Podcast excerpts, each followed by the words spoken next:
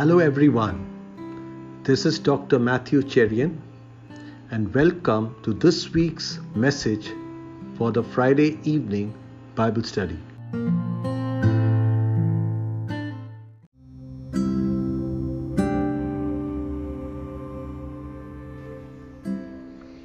So, this Friday, we will continue with our Bible study on Genesis, and we will start from chapter 37, which to a great extent talks about the life of the current youngest son of Jacob, Joseph. Now, Joseph was 17 years old when the story starts in chapter 37 and verse 2, and he was feeding the flock with his brothers. So basically, we know that the primary profession of the Hebrews were to take care of their cattle, the sheep, the goats, and they were basically shepherds. Now, the Bible tells us that Jacob or Israel loved Joseph more than all his children because he was the son of his old age.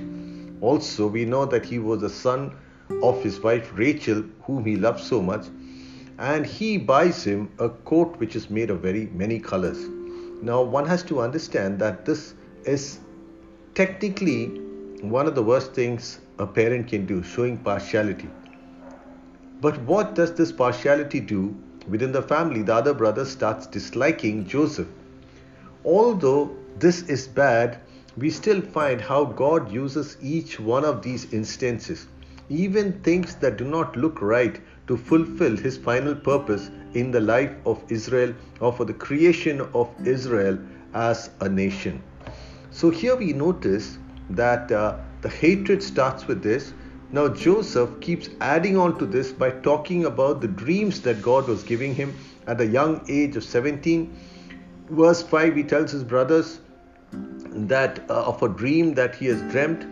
Uh, in verse 7, it says, they were binding sheep in the field, and behold, my sheep rose, stood upright, and indeed your sheep stood all around me and bowed down to my sheep. Basically, telling that all the other brothers will bow down at him. And then we find that he has another dream, verse 9. This time he says, The sun, the moon, and the 11 stars bow down to me.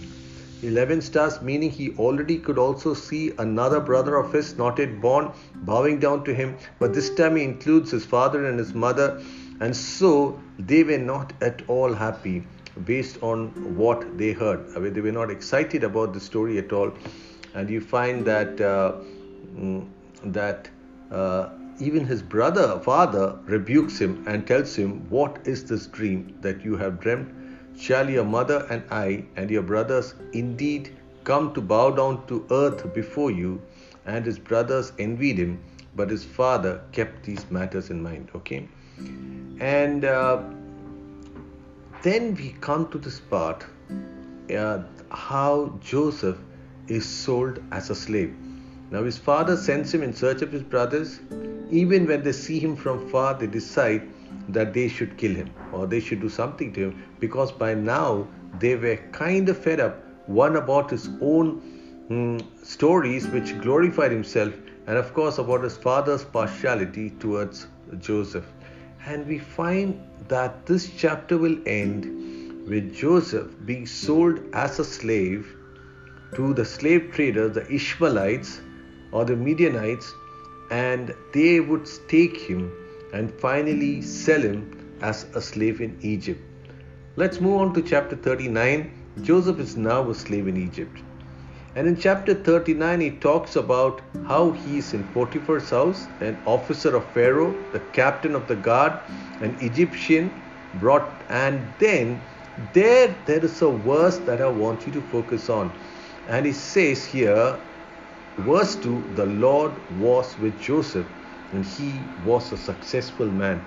Till this point of time, there is never a verse that tells that the Lord was with Joseph. Sometimes it's only in your loneliness, in your difficult periods in your life, that God comes and gives you a personal encounter. And I believe for many, many people at this season, when they are actually finding it difficult to uh, to carry on with everyday activity when their business is doing bad when they're financially doing bad when the stress of this covid uh, pandemic is worrying many people, this is the time that you have a greater opportunity of having a personal encounter with God than ever before. And even when I talk to a lot of people, I realize it's so true. Because when I talk to them, they tell me I have become much closer to the Lord. And to many, many of us, this has been a season when we have read more of the Word than ever before. God has spoken to us uh, more than ever before. And here it's a very same thing. He is now separated out, going through a very difficult time. He's a servant, a slave in the house of Potiphar, and the word of God says, and the Lord was with Joseph. And the interesting thing is, not only does it say that God was with Joseph, but it tells that everything that he did prospered. And it was so amazing that Potiphar finally comes to a point that he hands over everything. He had absolutely no idea how the house was running because obviously he found that Joseph, a young boy, was having supernatural wisdom when it came to handling his household and he trusted him immensely. But you realize at this point things don't go smoothly again. What is the problem out here? The problem out here is that right now Potiphar's wife tries to seduce uh, David. And believe me, it is not an easy thing for a young man to actually say no to this when it happens every day. And you see how faithful Joseph was to his master. It is one of the best picture of perfect holiness that you can ever see. And Joseph is a picture of perfect holiness. And I think it's a picture that all of us should desire to emulate in our lives he finally would run away, leaving his cloth or his tunic in the hands of Potiphar's wife. And Potiphar's wife was so upset, probably felt so terrible that a servant had walked out on him, that she would go and complain to her husband and tell that actually the story was exactly the opposite. In the end of the day, Joseph is in a prison it looks even worse than the place where he was before. And the Word of God says again, and uh, verse 21 of 39 But the Lord was with Joseph and showed him mercy and gave him favor in the sight of the keeper of the prison. Amazing, isn't it? It's beautiful because out here again you find the Lord was with Joseph. I want to make you to understand how God reaches out for you in the points of your loneliness. I'm reminded of that blind man the Bible talks about in uh, uh, in the Gospels, where he is thrown out of the city because he stands for Jesus Christ. And when he's thrown out of the city, Jesus comes and meets him and asks him, "Do you know who made you well?" And he says, "No, I heard of Jesus." And he says, "It's I." Often Jesus will have an encounter with you, not when you are everything is going well, but when things are going not so well. And I pray that this season, each one of us will have an encounter with Jesus. And I pray that will be true in your life. Then it says that now Joseph was in prison. I want you to understand he was 17 years when he comes uh, into Egypt. He was 30 years when he stands before Pharaoh. 13 years have gone into in uh, times which were extremely difficult for Joseph. Now he's in the prison. When he's in the prison, there is an encounter that he will have with two people. But before that, I want you to understand there is never a verse that says that Joseph was upset. It never tells us even now, and Joseph's anger burnt against Potiphar. No, never.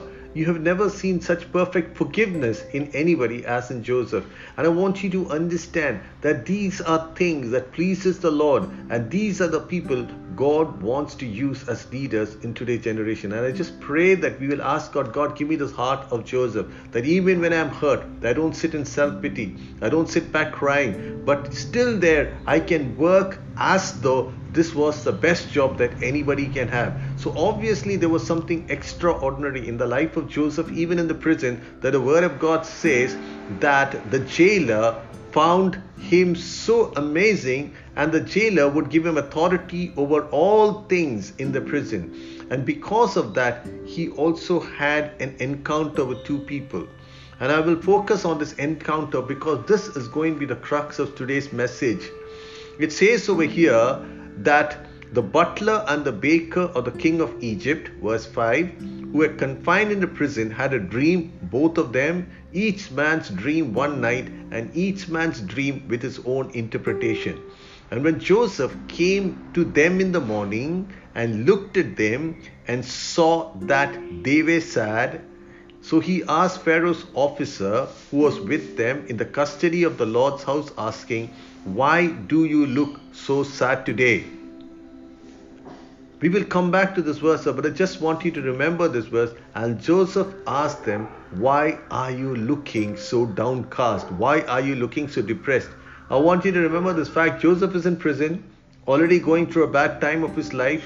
Worse, because he has not done anything wrong and he's in prison for being good, for being honest, to being loyal to his master, he was in prison. Actually, for the hmm. matter, if he had given away to sin, probably he would be still in Potiphar's house. And right there, he is very, very concerned of somebody else who's feeling depressed and low.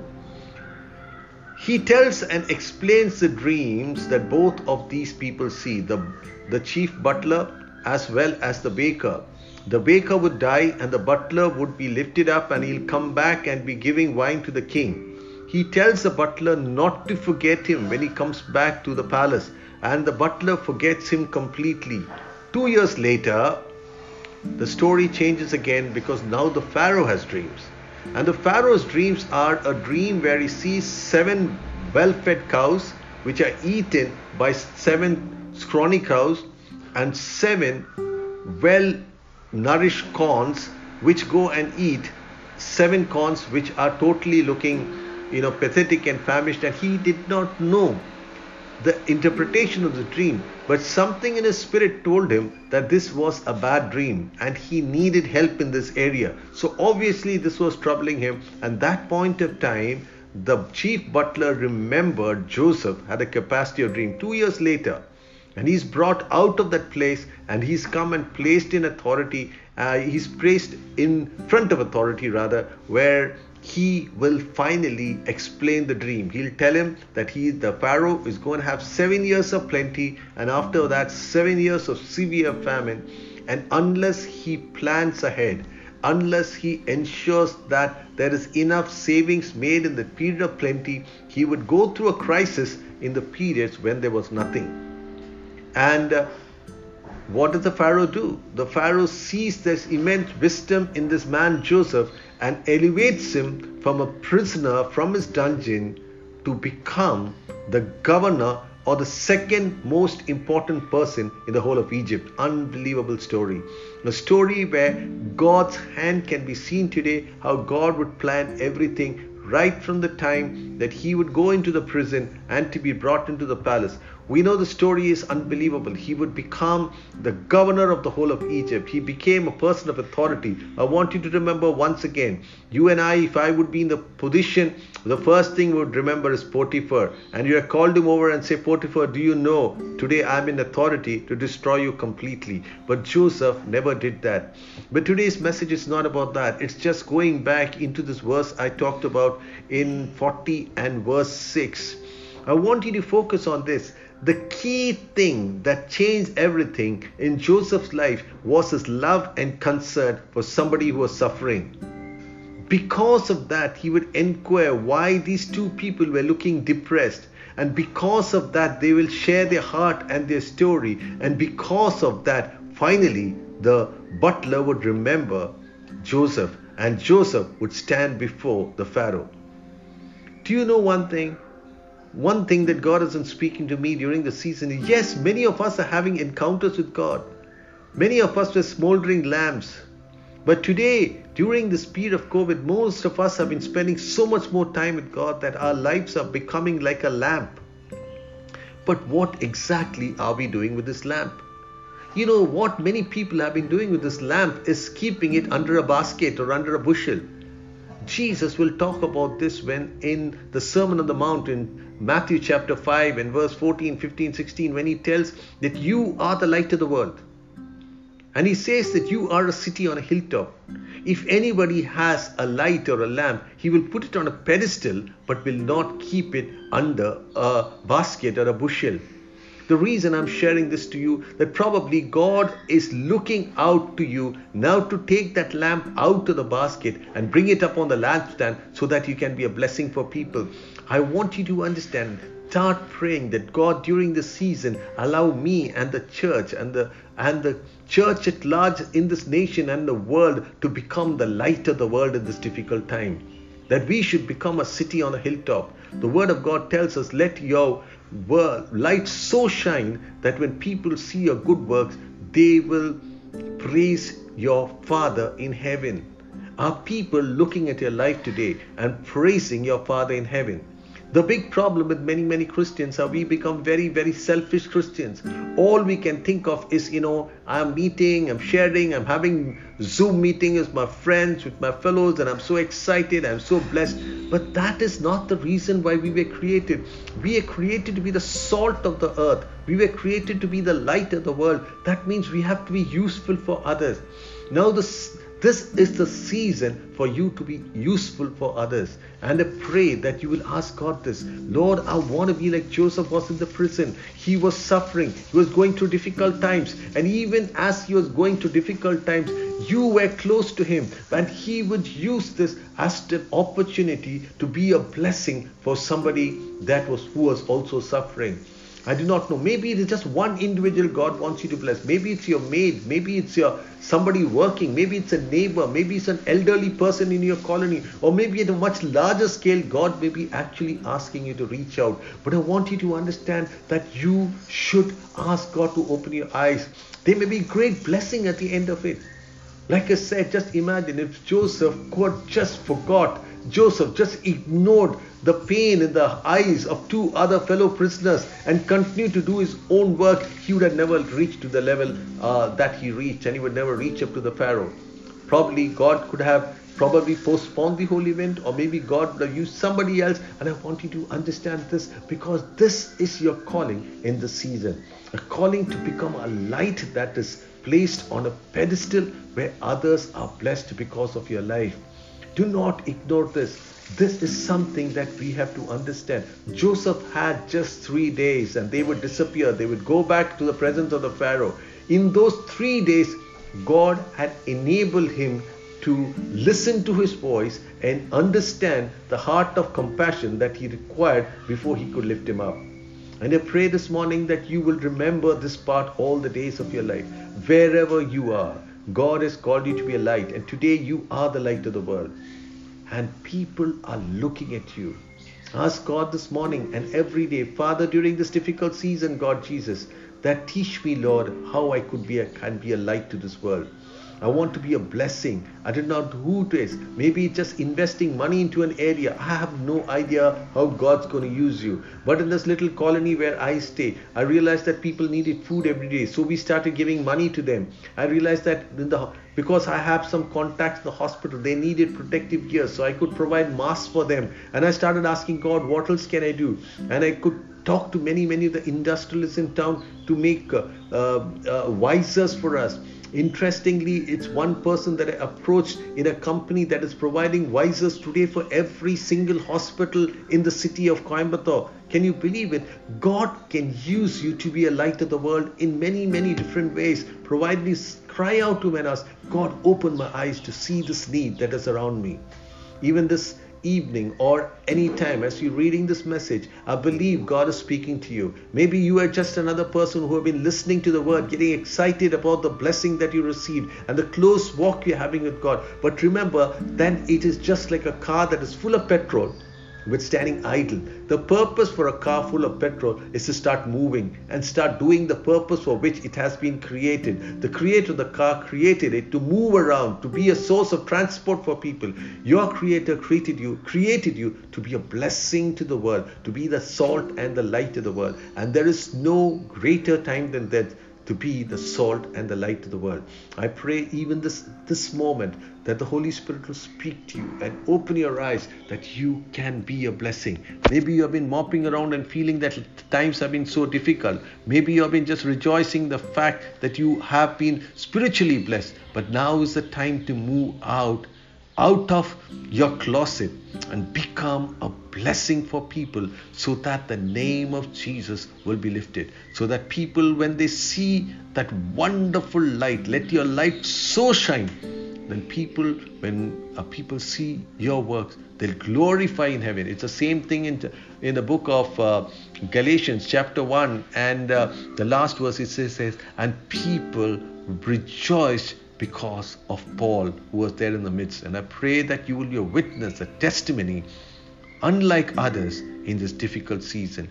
God bless you, and I hope these words will truly bear fruit in your life. It will not be like the seeds that fell on the roadside or among the thorns that just got wasted away or among the rocks, but that this will bear fruit in your life that truly, truly you will be a blessing in the kingdom of God.